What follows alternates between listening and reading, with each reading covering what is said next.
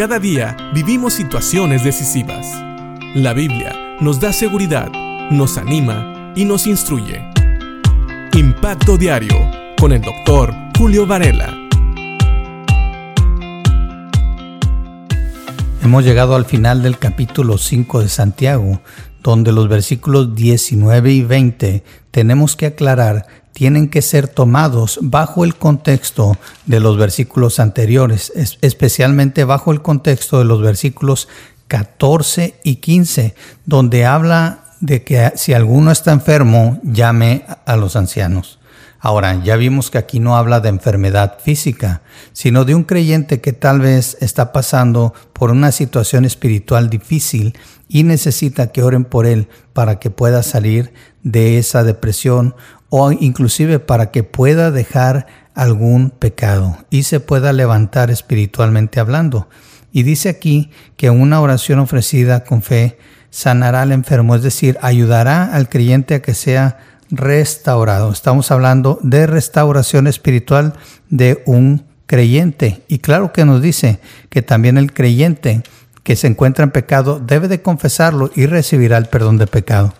Por eso nos dice el versículo 19 del capítulo 5 de Santiago, mis amados hermanos, si alguno de ustedes se aparta de la verdad y otro lo hace volver, pueden estar seguros de que quien haga volver al pecador de su mal camino salvará a esa persona de la muerte y traerá como resultado el perdón de muchos pecados.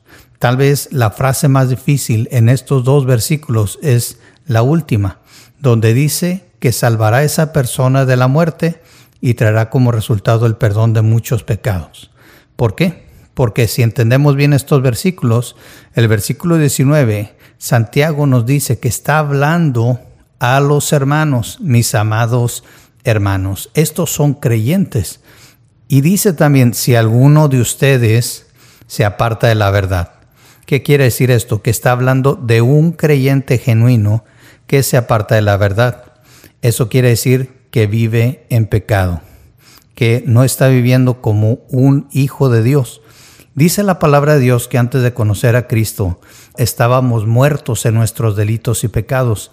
Y sabes, mientras un creyente no puede perder su salvación, muchas veces al vivir en pecado y no confesar sus pecados, es casi como si volviera a esa muerte espiritual. Su alma está afligida, su alma está triste y por eso nos dice aquí que esa persona puede estar como si fuera muerta espiritualmente.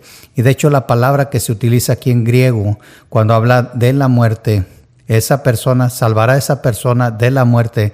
Esa palabra también se puede entender como una muerte espiritual, no solamente como muerte física. Así que está hablando aquí de que si alguno de ellos, algún creyente, se aparta de la verdad y otro le hace volver, pueden estar seguros, dice el versículo 20, de que quien haga volver al pecador de su mal camino, salvará a esa persona de la muerte y traerá como resultado el perdón de muchos pecados. Hermanos, con esto aprendemos que un creyente puede apartarse de la verdad y que al vivir en pecado es como si estuviera muerto espiritualmente. Por eso, otro creyente tiene que ir a su rescate, tiene que orar y ver si Dios lo quiere usar para traer a esta persona nuevamente al camino. Y cuando lo haga, va a traer a esta persona a vivir nuevamente como un hijo de Dios y va a dejar esa muerte espiritual en la que estaba viviendo.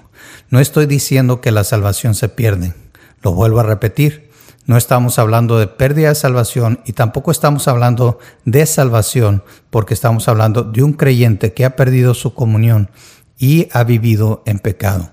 Por eso al final dice que como resultado traerá el perdón de muchos pecados. ¿Por qué?